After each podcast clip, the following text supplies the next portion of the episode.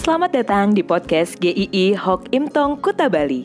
Penginjil Ray Reginaldi akan membagikan renungan harian singkat untuk membawa Anda mengenal dan menyembah Tuhan Yesus, bertumbuh dan menjadi murid Kristus, serta berdampak untuk banyak orang. Jika Anda merasa diberkati melalui renungan ini, silahkan bagikan podcast ini agar orang lain juga diberkati. Inilah renungan hari ini.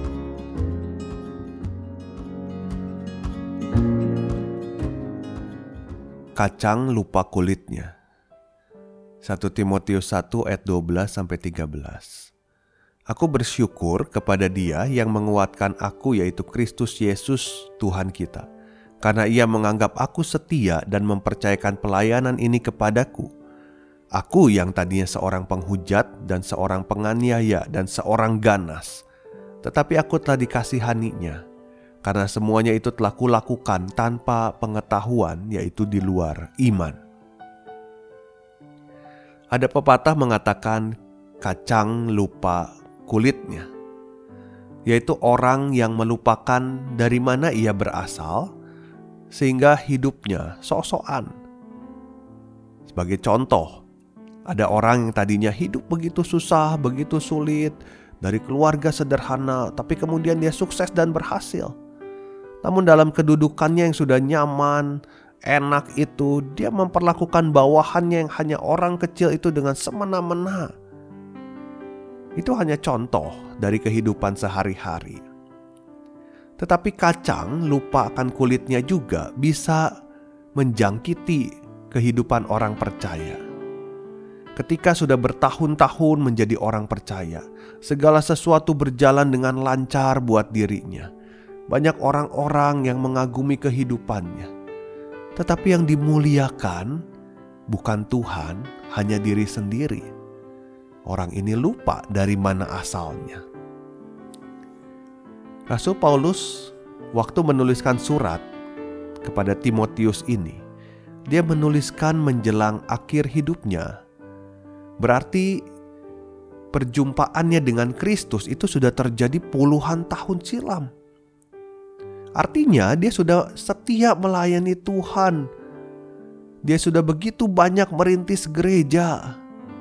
Mungkin sudah tidak terhitung juga jumlah orang yang mendengar pemberitaan Injilnya dan bertobat. Dan belum lagi banyak pengorbanan yang dilakukan, banyak kesulitan yang harus dihadapinya.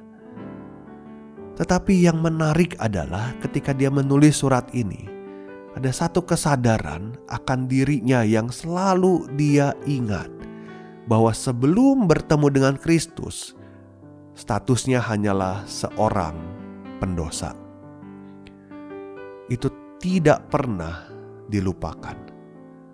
Dia sadar bahwa dia dulunya adalah orang berdosa, tetapi mendapatkan anugerah keselamatan.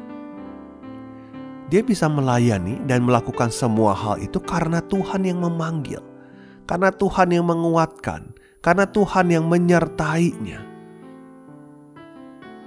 Kita mungkin bisa melupakan banyak hal di dalam hidup ini, tetapi jangan lupakan asal kita ini dari mana, siapa kita ini bahwa kita adalah pendosa yang sebenarnya tidak layak diselamatkan. Tuhan Yesuslah yang mencari kita, bukan kita yang mencari Dia. Tuhan Yesus yang berkorban untuk menyelamatkan kita, bukan kita yang berkorban untuk dapat menyelamatkan diri kita. Kondisi kita sebelum percaya Kristus adalah kondisi dosa. Artinya kondisi yang buruk di mata Allah, kondisi yang seharusnya dihukum. Mengingat masa lalu kita sebagai pendosa itu penting. Bukan untuk membanggakan kesalahan-kesalahan yang kita pernah buat di masa lalu. Tetapi untuk mengingat betapa besarnya anugerah Tuhan Yesus yang sudah mengubahkan kita, yang mengajarkan kita terus-menerus untuk kita bersyukur, untuk kita hidup dalam kerendahan hati setiap harinya. Ingat, Jangan sampai kita seperti kacang lupa kulitnya.